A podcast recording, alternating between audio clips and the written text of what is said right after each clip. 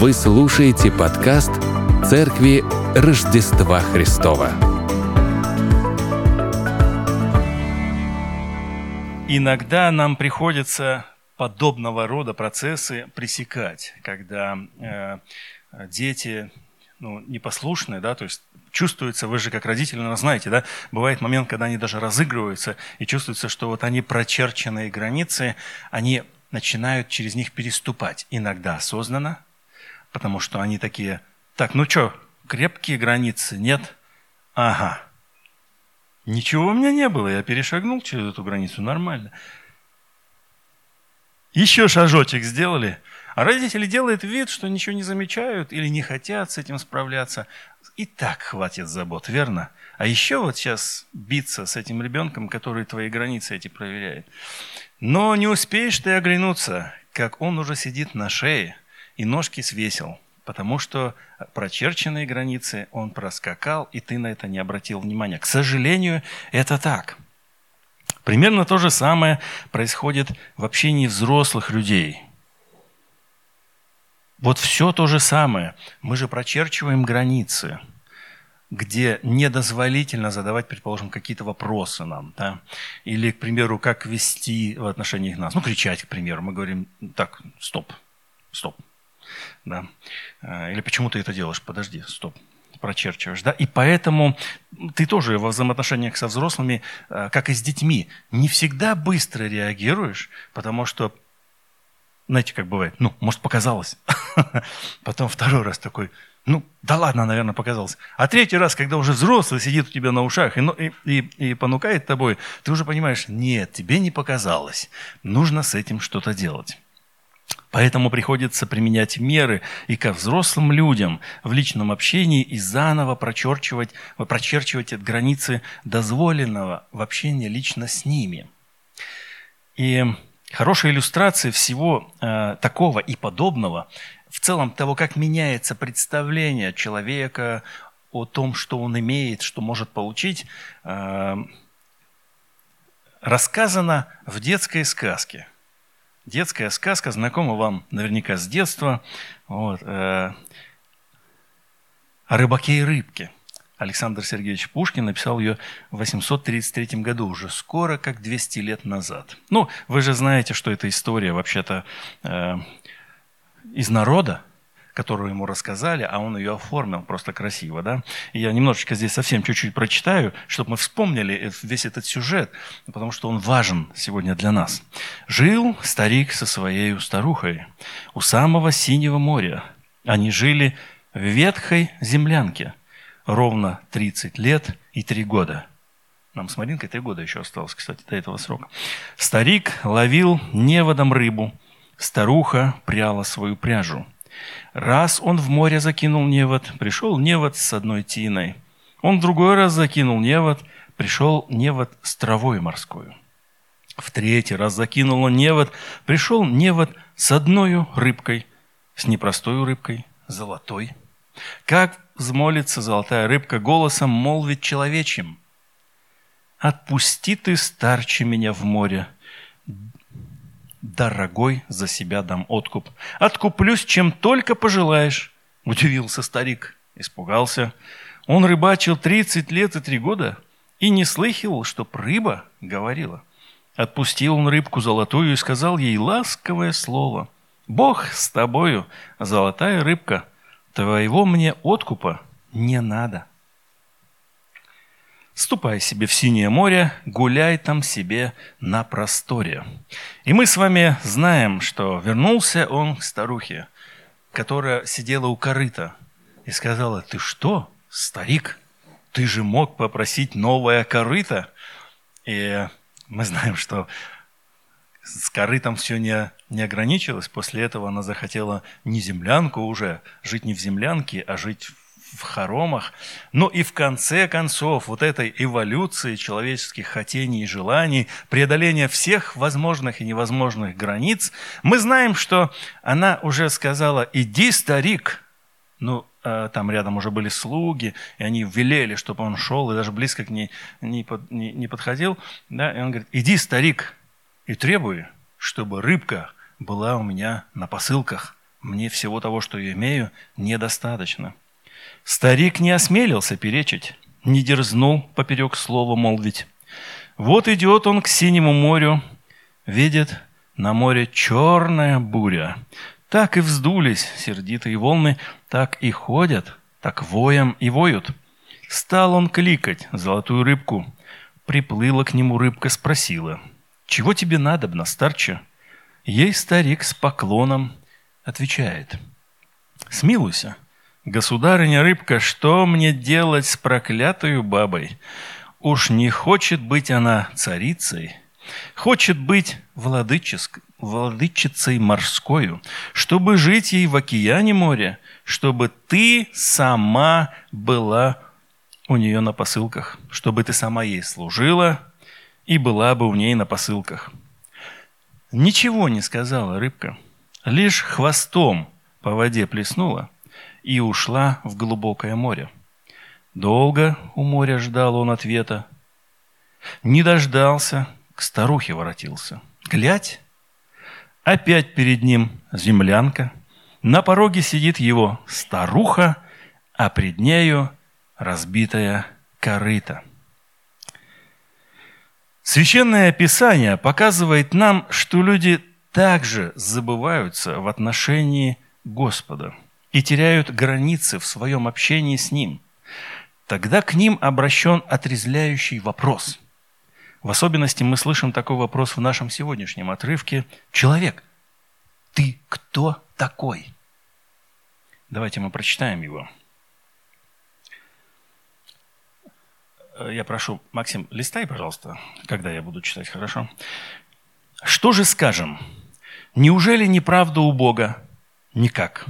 Ибо Он говорит Моисею, кого миловать, помилую, кого жалеть, пожалею. Итак, помилование зависит не от желающего и не от подвязающегося, но от Бога милующего. Ибо Писание говорит фараону, для того самого я и поставил тебя, чтобы показать над тобою силу мою, и чтобы проповедано было имя мое по всей земле.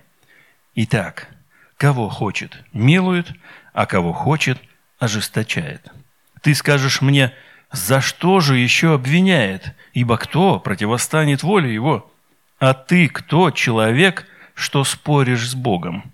Изделие скажет ли сделавшего ему, зачем ты меня так сделал? Не властен ли горшечник над глиною, чтобы из той же смеси сделать один сосуд для почетного употребления, а другой для низкого? Что же, если Бог, желая показать гнев и явить могущество, свое, с великим долготерпением щадил сосуды гнева, готовые к погибели, дабы вместе явить богатство славы своей над сосудами милосердия, которые он приготовил к славе. Павел снова начинает диалог с собеседником, как это было уже в предыдущие э, главы. Дальше я сам.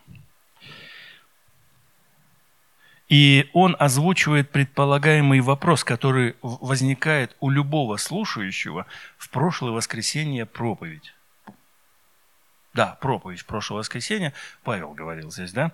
Вот. И Дело в том, что моя проповедь сегодняшняя, она тесно сопряжена с тем, что звучало в прошлое воскресенье, и тем, что э, будет звучать в следующее воскресенье. Поэтому я, э, в конце концов, будет ощущение, что немножечко я и не договорил, как вы видите, что здесь даже заканчивается отрывок 23 стихом когда, казалось бы, он должен закончиться 24-м, потому что типа есть продолжение. Но на самом деле есть разбивка такая, и мы ей последуем с вами.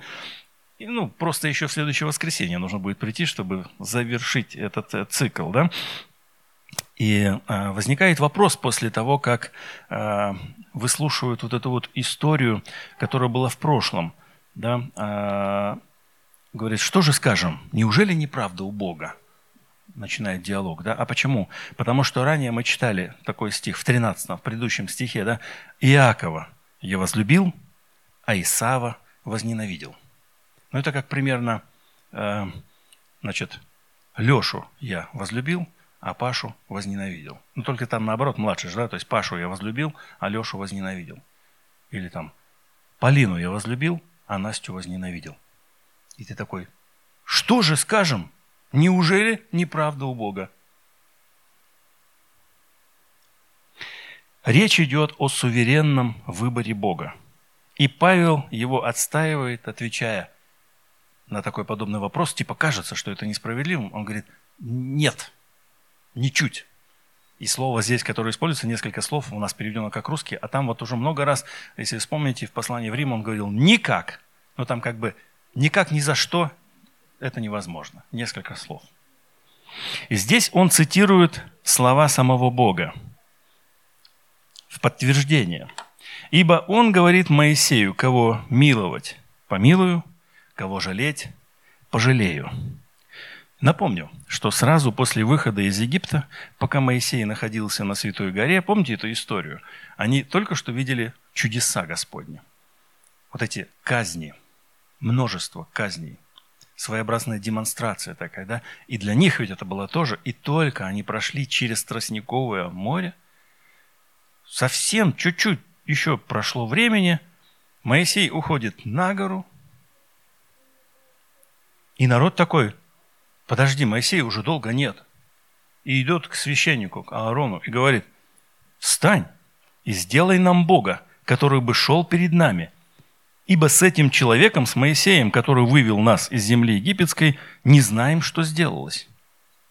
Вы понимаете, что происходит? Это великая драма. Только что Бог лично явил себя народу.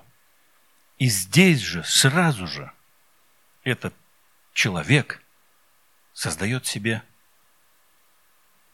идола.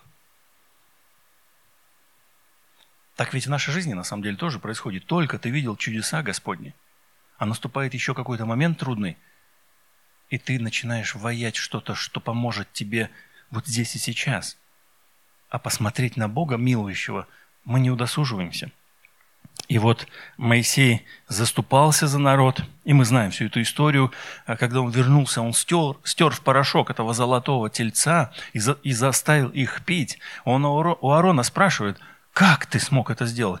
А он говорит, ну, как это свойственно всем мужчинам, да, он говорит, да я-то что? Они мне дали золото, я бросил, и сам телец вышел.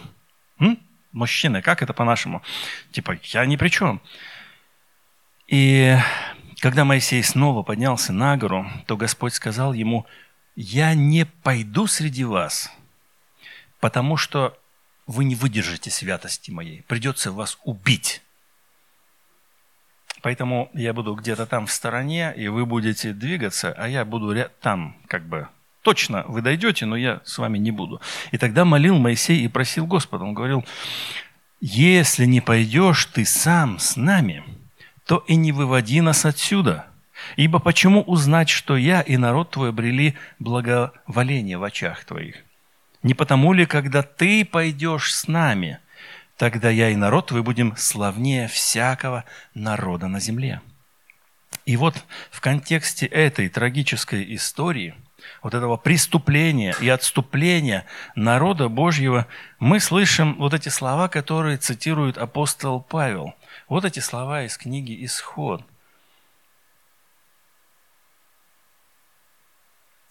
Сказал Господь в ответ на просьбу Моисея «Покажи мне славу Твою». «Я проведу перед Тобою всю славу мою и провозглашу имя Иеговы пред Тобой, и кого помиловать – помилую, кого пожалеть – пожалею». Неправеден Бог – да что такое человек на самом деле? Во всякое время он творит зло. И вот эта история, которую использует апостол Павел здесь, цитирует ее, эта история сразу же в сознании читателя возвращает к образу «А что такое человек?» Только что была явлена милость Божья, сила, и здесь же он грешит. Ты что такое человек? И как несколькими строками выше – как и до, до этого, апостол Павел утверждает, что помилование никак не зависит от стараний человека. Это суверенное решение Господа и только Его благодать. Итак, Помилование зависит не от желающего и не от подвязающегося, но от Бога милующего. Что это значит в практическом выражении? Автор здесь использует два слова – субстантивных причастия в греческом языке означают как бы вот это и переведено как желающий и делающий, да, как вот это э, отражается идея, что он желает страстно на протяжении долгого времени, это раз, и во-вторых, он напряженно старается, натугивается, знаете, если в двух словах выражается суть человека, он желает и он с натугом старается – так вот, не от его стараний и не от его желаний помилования. Это вопрос только во власти Бога. Поэтому нам нужно забыть свои попытки замолить грехи или заслужить милость. Если мы так думаем и действуем, то мы уподобляемся как раз-таки тем израильтянам, которые увидели силу Божью и сделали себе здесь же сразу же тельца, идола. То есть создать Бога по своему подобию – это как по-человечески. И тогда можно требовать от этого Бога то, чего желаешь ты, и заслуживать того, чего хочешь. Создает человек Бога, идола – и выслуживается перед Ним. О том, что от нас, от наших усилий, стараний не зависит помилование, апостол Павел уже выражал ранее в послании в Ефес. Мы ранее проходили эту книгу, помните? «Благодатью вы спасены через веру, и сие не от вас, Божий дар, не от дел, чтобы никто не хвалился. Мы с вами можем заслуживать любовь супруги или супруга, инвестируя внимание, заботу. Мы с вами можем выслуживаться перед начальством, производя впечатление. И тут ведь здесь нам на земле, э, перед супругой, супруг, супругом, перед начальником, перед всеми людьми можно казаться, а не быть.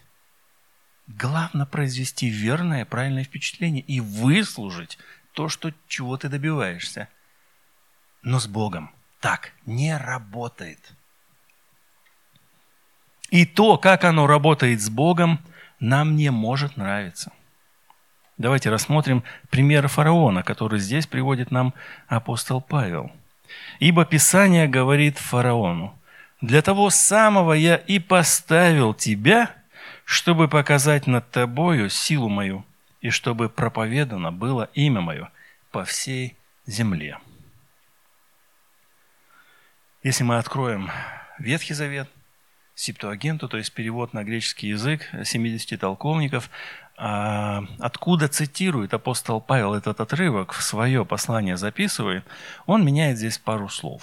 Одно из них не такое важное, силу он меняет, одно на другое это не важно, но здесь вот это вот слово он меняет на, вообще на другое. В, септуаги, э, вот в греческом варианте э, переводится слово как «сохранен», и в страдательном залоге «для того ты и сохранен был». Для того ты и сохранен был, чтобы показать над тобой силу. Там примерно такой текст. Это исход 9 глава, 16 стих. А, мы с вами должны понимать и вспоминать да, о том, что фараон там, он считался Богом, равнялся Богу, и все должны были падать ниц перед Богом, и потом все поклонялись Ему. В общем, это Бог. И звучит этому Богу слово «Я тебя сохранил». Знаете, как вот вещь иногда какую-то ты говоришь, я, я ее сохранил для тебя. Я не выкинул эту, этот пакет, а сохранил для тебя. Ну, условно, пакет, все что угодно может быть на этом месте. Он говорит, и я тебя сохранил, потому что ты полностью в моей власти – и вообще э, вот эта вся история, вот этих 10 казней, это была э, казнь вот этого божества со стороны Господа. То есть здесь вот этим отрывком, когда он говорит через Моисея, Моисей произносит эти слова фараону, он говорит, как бы он говорит так, я действую, я, Господь, действую, и ты объект этого действия. В результате ты сохранен мной, да, а ведь я мог тебя и не сохранить. А? Каково божеству было это слушать. Но здесь, в послании в Рим, апостол Павел меняет вот это слово, переписываясь с греческого текста, он ставит туда другое слово в активном уже залоге, которое означает, воск... ну, на самом деле слово означает «воскресить». И мы вызвать к жизни. Это слово используется в Новом Завете вот для вот этого – вызвать к жизни. Но в контексте и правильным переводом здесь будет э, звучать примерно я вывел тебя на сцену истории. Для чего Господь вызвал к жизни фараона? И мы здесь видим, во-первых, продемонстрировать силу Господа на нем. Нам с вами продемонстрировать слово понятно. Почему? Потому что мы с вами очень часто бываем на презентациях и на демонстрациях. Да? мы с вами приходим э, в какое-то специально устроенное пространство, вот также люди усаживаются, здесь может быть большой экран такой, или, или что-нибудь, там какая-нибудь конструкция, и вот все пришли на что-то посмотреть. Да, к примеру, новый продукт. Все что делают? Все ждут сентября, уже, правда, наверное, так сильно не ждут, и все ждали, когда Стив Джобс выйдет в своей черной водолазке и представит им новый продукт – и все смотрели, вот все смотрели эту демонстрацию прямо в живом эфире. Всем это нравилось. Это была демонстрация нового продукта. И вот здесь примерно используется то же самое продемонстрировать. Я для того тебя вызвал к жизни, чтобы продемонстрировать свою силу над тобой. И получается как бы так, что Бог пригласил на, на эту демонстрацию весь мир. Вс, отправил всем сообщения. Раздал флайеры. Приходите. Тут у нас в Египте совершается демонстрация силы Господа. Все собрались, сели и смотрят. Десять казней. Ага, первая, смотри-ка, что, ничего себе. Вторая казнь, третья. И у людей холодеет в сердце, потому что десятая казнь, она убивает всех младенцев, э, первенцев. Это жутко. И, и это, в, этой, э, в этом демонстрационном зале люди в страхе находятся. И Господь говорит, вот этого фараона я вызвал к жизни для того, чтобы продемонстрировать силу и вот чтобы мое имя Господа разошлось по всей земле. Итак, друзья, вы только что были свидетелями величайшей демонстрации силы Господа. Теперь отправляйтесь во Свояси и расскажите всем, что вы видели.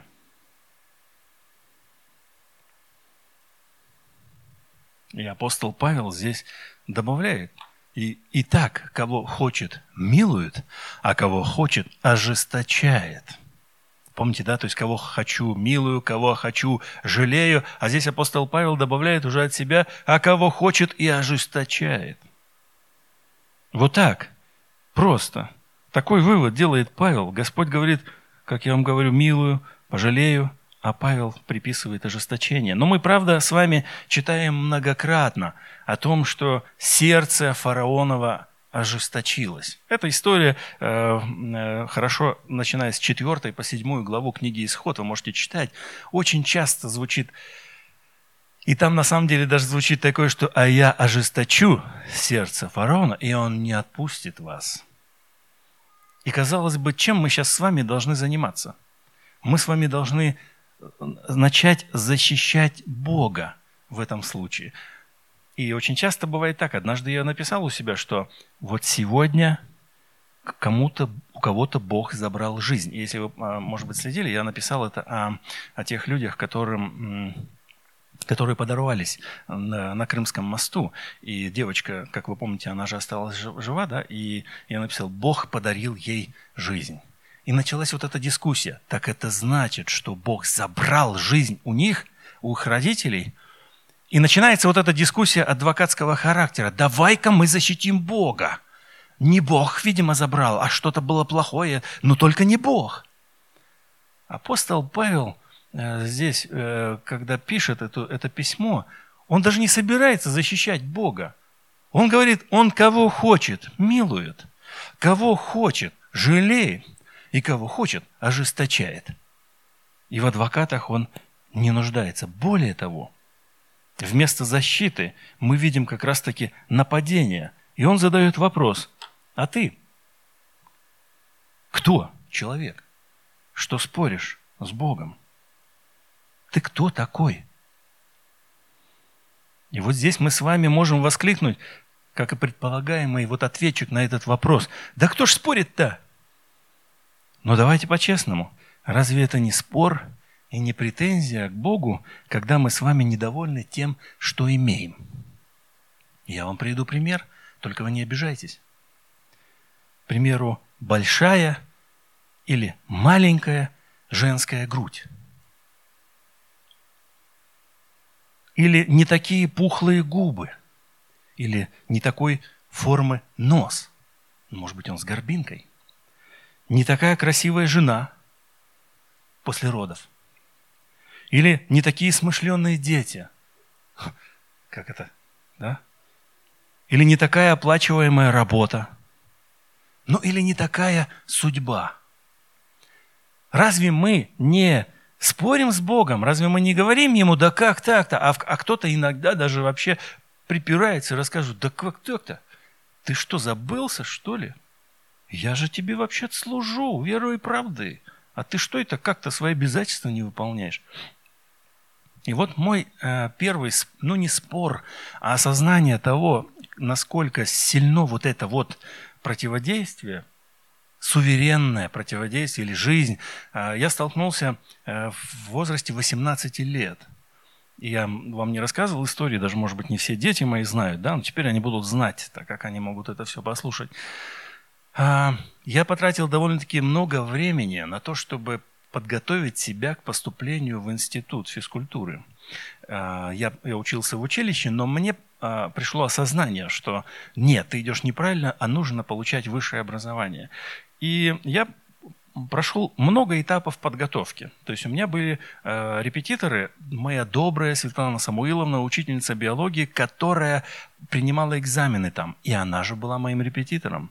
Или э, гимнастику я проходил и в специальном гимнастическом зале все эти движения изучал, от, отрабатывал. Все билеты выучил наизусть, уезжал на дачу свою на несколько недель, прям в глухую, и только все заучивал. И когда они смотрели на меня, они говорили – никаких проблем у тебя не возникнет, чтобы поступить.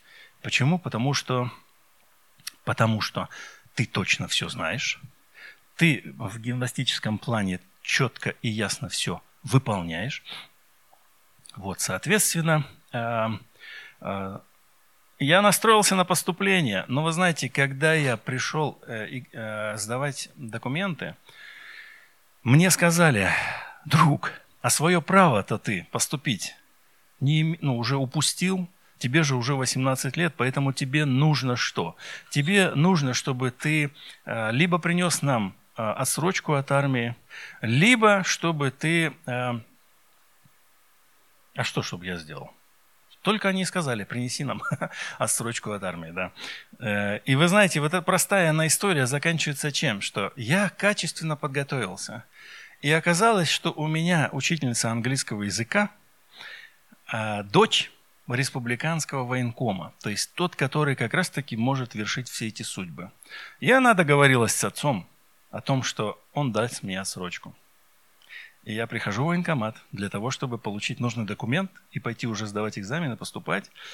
И вы знаете, я захожу в его кабинет, я же не знаю, как он выглядит. Я захожу в его кабинет, и говорю, здравствуйте, меня зовут такой-то, я пришел получить отсрочку. А это был, э, были 90-е годы, это были страшные недоборы в армии, видимо, злые военкомы. Э, и он начал на меня орать. очень сурово на меня орал и смотрел такими глазищами, которыми я еще... Все говорят, я могу строго смотреть, но это... Э, я там чуть не умер под этим взглядом. И он мне сказал, ты уйдешь сегодня же в армию. Ну, на самом деле я ушел на следующий день. То есть мне дали повестку, и на следующий день я правда ушел в армию. И я когда шел, вы знаете, я, я не знал, что на самом деле это был другой человек. И как, как он там оказался, мне непонятно. А, это был его заместитель, который оказался в его кабинете. Я же без понятия, я зашел и, и получил сразу же был эту повестку, меня снарядили и отправили на следующий... Я на следующий день, правда, уже ехал на север нашей страны а, для того, чтобы служить. Так вот, я шел тогда, и, и я плакал. Я шел домой пешком, потому что какой был смысл куда-то торопиться? Я иду пешком, и я плачу от того, что я же так все хорошо продумал. У меня же все подготовлено. Я же сколько месяцев готовился к поступлению. Я обо всем договорился. Да как так-то? И вот тут я осознал, что существует нечто. Это самая первая моя встреча с чем-то нечто, которое управляет моей жизнью или моей судьбой. И, очень ча... и вот тогда я встал перед этим и оказался недовольным этой судьбой. Я не знал, что кто-то вершит эту судьбу. Я не знал. Тогда бы я стал спорить. Вот прям тогда бы я остановился и сказал, это что за дела, Господи? Это как так-то получилось? Я же тогда не знал, что благодаря всему этому я встречусь через, через полгода со своей любимой женщиной. А после этого, как я с ней встретился, у меня родилось от нее четверо детей. И я прожил уже с ней почти 30 лет счастливой жизни. Понимаете, я-то тогда не знал, и было мне очень больно, и я бы очень сильно спорил. Теперь ваша очередь признаваться в том, как вы спорите с Богом. Не надо рассказывать здесь и сейчас мне. Вы просто себе по-честному признаетесь, как вы спорите с Ним. И если вы честно признаетесь и согласитесь и скажете «да», тогда слушайте Его позицию. Изделие скажет ли сделавшего ему, зачем ты меня так сделал? Не властен ли горшечник над глиною, чтобы из той же смеси сделать один сосуд для почетного употребления, а другой для низкого? Неслыханная наглость. Слышите? Сказать Творцу, зачем ты сделал мне горбинку на носу? Это неслыханная наглость. Разве ж горшечник не властен распоряжаться той смесью, которую заготовил так, как считает нужным. Здесь именно так, это именно процесс подготовления смеси. У нас перейдено, по-моему, гли... А, смеси так и есть, да. А, над глиной, чтобы из той же смеси, да, то есть ты замесил, ты подготовил, и теперь ты творец, ты можешь делать все, что хочешь. И эта идея на самом деле не нова но она не новая. Вот. Она содержится в книге пророка Еремии, и я вам сейчас ее прочитаю. Слово, которое было к Еремии от Господа, это 18 глава Еремии. «Встань и сойди в дом горшечника, и там я возвещу тебе слова мои». То есть Бог говорит, пойди, будешь смотреть, я тебе устрою демонстрацию. Видите, ключевой момент у нас сегодня – демонстрация. Я тебе устрою демонстрацию, которая тебе поможет понять то, что я хочу тебе донести. И сошел я в дом горшечника, и вот, он работал свою работу на кружале. И сосуд, который горшечник делал из глины, развалился в руке его. И он снова сделал из него другой сосуд, какой горшечнику вздумалось сделать. И было слово Господня ко мне. Не могу ли я поступать с вами, дом Израилев, подобно горшечнику сему, говорит Господь. Вот, что глина в руке горшечника, то вы в моей руке, дом Израилев. К слову, Каринф, из которого, как считается, апостол Павел пишет это послание в Рим, славился своими гончарами. И возможно, что апостол Павел примерно так же находился в мастерской у кого-то из гончаров, наблюдал за работой коринфского мастера, э, и в его сознании всплыла история Иеремии это, и побудило его записать примерно эти строки. Ну, кто знает. Но идея не нова. В целом же метафора горшечника и глины, она многократно встречается вообще в Писании. И также мы ее находим э, у Исаи. Мы читаем, Какое безрассудство! Разве можно считать горшечника как глину? Скажет ли изделие о сделавшем его «не он сделал меня»? И скажет ли произведение о художнике своем «он не разумеет»? Или еще «Горе тому, кто припирается Создателем своим, черепок из черепков земных – Скажет ли глина горшечнику, что ты делаешь? И твое дело скажет ли о тебе, у него нет рук? Ну, как бы она скажет, без руки. И я вам принес демонстрацию одну. Это картина написана моим сыном, ну, одним из сыновей, да. И мне она нравится. Почему? Потому что мне кажется, что голубь здесь говорит, ты что, без руки, что ли? Ты как меня нарисовал вообще?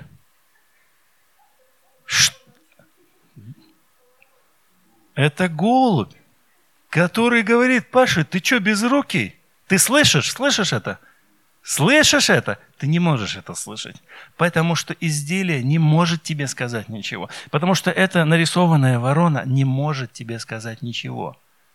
Хотя было бы интересно, чтобы она... Мы, мы бы послушали это дело, да? Но она не может. Поэтому апостол Павел говорит, да разве ж это возможно? Да это же как... Принципе невозможно. Поэтому, когда ты, человек, споришь с Богом, это как так вообще? Потому что это извечная проблема человека. На самом деле, припираться и спорить со своим Создателем – торговаться с Ним, обвинять Его. В Евангелии мы читаем с вами о том, как наемные рабочие пререкались со своим нанимателем. Спор этот касался на самом деле Израиля и других народов. Они считали, израильтяне считали, что только они имели право на благодать и наследие. По сути, они приватизировали Бога, Господа – и как хорошо про это сказал однажды апостол Павел, подумали, что благодать, ну там в оригинале религия, да, то есть подумали, что религия служит для обогащения. Вам ничего это не напоминает сегодня? Когда какая-то одна государственная церковь или какое-нибудь сообщество объявляет себя действительно правильной и достойной. Приватизация Бога. Так вот, Иисус – говорит, что вообще-то выбор за ним, а не за людьми, которые начинают признавать что-то праведным, правильным или неправильным. И вот в той притче Иисус показал, что Господь волен в своей благодати и милости поступать, как Ему захочется. Я вам прочитаю. Очень интересная история. Царство Небесное подобно хозяину дома – который вышел рано поутру нанять работников в виноградник свой. И, договорившись с работниками по динарию на день, послал их в виноградник свой. Выйдя около третьего часа, он увидел других, стоящих на торжище праздно, и сказал им, «Идите и вы, виноградник мой, и что следовать будет, дам вам». Они пошли. И опять, выйдя около шестого и девятого часа, сделал то же – Наконец, выйдя около одиннадцатого часа, он нашел других, стоящих праздно, и говорит им, «Что вы стоите здесь целый день праздно?» Они говорят ему, «Никто нас не нанял». И он говорит им, «Идите и вы, виноградник мой, и что следовать будет, получите». Когда же наступил вечер, говорит господин виноградника управителю своему, «Позови работников и отдай им плату, начав с последних до первых». И пришедшие около одиннадцатого часа получили по динарию. Пришедшие же первыми думали, что они получат больше, но получили и они по динарию. И, получив, стали роптать на хозяина дома и говорили, эти последние работали один час, и ты сравнял их с нами, перенесшими тяжесть дня и зной. Он же в ответ сказал одному из них, «Друг, я не обижаю тебя. Не за динарий ли ты договорился со мной? Возьми свое и пойди. Я же хочу дать этому последнему то же, что и тебе. Разве я не властен в своем делать, что хочу? Или глаз твой завистлив от того, что я добр?» Израиль не был готов к тому, чтобы из других народов также кто-то пошел на гору Господню. Иисус им ясно дал понять, что это не в их власти или в их желании. Это суверенный выбор Господа дарить благодать и спасать.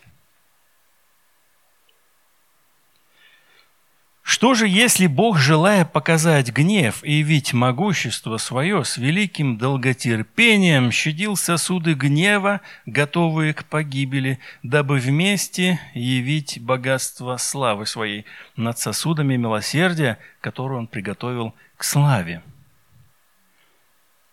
Продолжая развивать метафору Бога как горшечника, Павел рисует бытовую картину хозяйствования – когда гончар определился, что вот этот вот сосуд, который он сделал, он ни на что не годен. И он его отложил в угол для последующего уничтожения – это же обычное дело, не только для гончара, верно? Поэтому метафора очень понятна и нам сейчас. Может быть, мы не все в процессе в своем сразу же выбрасываем, мы откладываем просто, ну а потом начнется этот бой э, в черепки и закатывание, это, предположим, в какую-нибудь дорожку там. Ну вот, это уже не глина, верно? Пока ты глину лепишь, это понятно, но когда сосуд уже вышел, и он неподходящий, тогда ты его разбиваешь в мелкие черепушечки и используешь его там для разных, разных средств. Так вот, сосуды есть, которые уже подготовлены, уже подготовлены к уничтожению. Здесь апостол Павел на самом деле услов... использует условное предложение. Мы уже много раз с вами говорили, да, помните, условное предложение – это когда «если то». Ну как, вы помните, да, если я подарил цветы жене, то ну, я проявил к ней заботу и любовь. Ну, к примеру, да, вот это есть условное предложение, в котором, если я подарил цветы жене, когда же это было последний раз, да? Если я подарил цветы жене, это протазис. А подозис – это как раз-таки вот это вот истинный или неистинный, э, вот это утверждение. Так вот, получилась здесь такая картина, получается на самом деле, что в этом предложении, которое мы с вами читаем, вот этого аподозиса нету вот этой второй части. Ее должен придумать для себя, ну или воспринять читатель сам для себя, э, сделать выводы. Да? К примеру, если я не пошел сегодня в церковь, то, ну и ты делаешь, э, а, если я ну, вы знаете, да, вот таких условных предложений может быть очень много, которые ты не завершаешь. Это естественно даже для нас может быть. И вот здесь апостол Павел именно вот такую форму использует, а, делая большой упор вот на чем. Он говорит, что за столько много времени ничего не изменилось. То есть, когда Господь вызвал к жизни, воскресил, вызвал к жизни вывел на сцену историю фараона, чтобы продемонстрировать свою силу и сделать известным свое имя, то же самое и сейчас. Потому что э, здесь уже речь идет о нас, а сосуды – это мы с вами. Ну, во-первых, продемонстрировать гнев. Во-вторых, сделать известным могущество свое. И в-третьих, показать богатство славы своей. И вот в стремлении этого всего достичь, Господь долготерпеливо сохранял сосуды гнева. Да, они уже приготовлены к уничтожению. Гончар их уже сложил у входа в мастерскую – и всякий, кто приходит к нему в гости попить чай, пообщаться, все смотрят на эти сосуды и понимают, что скоро он их будет уничтожать. С этими сосудами все ясно и понятно. Они приготовлены к уничтожению. Но Бог ждет – И ранее уже Павел писал о долготерпении, давайте мы вспомним этот момент. Все то же самое, он говорит, Бог долготерпит, давайте откроем. Или пренебрегаешь богатство, благости, кротости и долготерпения Божия, не разумея, что вот эта благость Божья ведет тебя к покаянию. Позже мы с вами будем говорить уже в следующее воскресенье о том, что сосуды милости – это все мы, кто принял Господа Иисуса Христа. Это не только израильтяне, но и язычники, которые э, пришли в его семью. Об этом мы будем слушать в следующее воскресенье. А сегодня я хочу обратиться к тем, кто упорствует и спорит с Богом. Бог долготерпит и ждет покаяния. Если вернуться к той же книге Иеремии, которую мы с вами читали, вот этот сюжет о горшечнике, то следующие строки говорят вот что. А, следующие за тем, что мы с вами прочитали. «Иногда я скажу о каком-либо народе и царстве, что искореню, сокрушу и погублю его». Но если народ этот, на который я это изрек, обратится от своих злых дел, я отлагаю то зло, которое помыслил сделать ему. А иногда скажу о каком-либо народе и царстве, что устрою и утвержу его. Но если он будет делать злое перед очами моими и не слушаться глаза моего, я отменю то добро, которым хотел облагодетельствовать его. Это предупреждение для каждого из нас. Обычно, подходя к заключению – ну и я, и все, помещают резюме всего сказанного, подводя итоги. О чем же мы говорили, да? И я думал и не нашел ничего лучше, чем завершить эту проповедь словами пророка Иова. И пусть эти слова станут нашей позицией и нашим исповеданием. Господь дал, Господь и взял. Да будет имя Господня – благословенно. Книга Иова также нам напоминает демонстрацию. Помните, да? Созвал он демонстрацию, и посередине как бы оказывается Иов. И он говорит, ты видел Иова? Как он тебе? Противнику. А противник говорит, ха-ха, конечно, ты же его сохраняешь со всех сторон понятное дело, что он тебе и верен, и праведен. А ты чуть-чуть коснись его. Забери у него чего-нибудь. И тогда посмотрим. И демонстрация продолжилась. Господь ему сказал, даю тебе право проверить его верность мне. И это целая книга вот этой демонстрации страданий. И, казалось бы, можно было бы сказать, да как так-то? Почему ты, и помните, его и жена ему говорила, давай, чтобы тебе легче было, и быстрее ты бы уже умер, поругай Бога и умри. То есть это была демонстрация величия Божьего, в котором Иов был инструментом этой демонстрации. Так и мы, каждый из нас сегодня – инструмент в демонстрации Божьего величия и славы. Поэтому единственное, что мы можем говорить в ответ на искушение поспорить с Богом, это вот эти слова.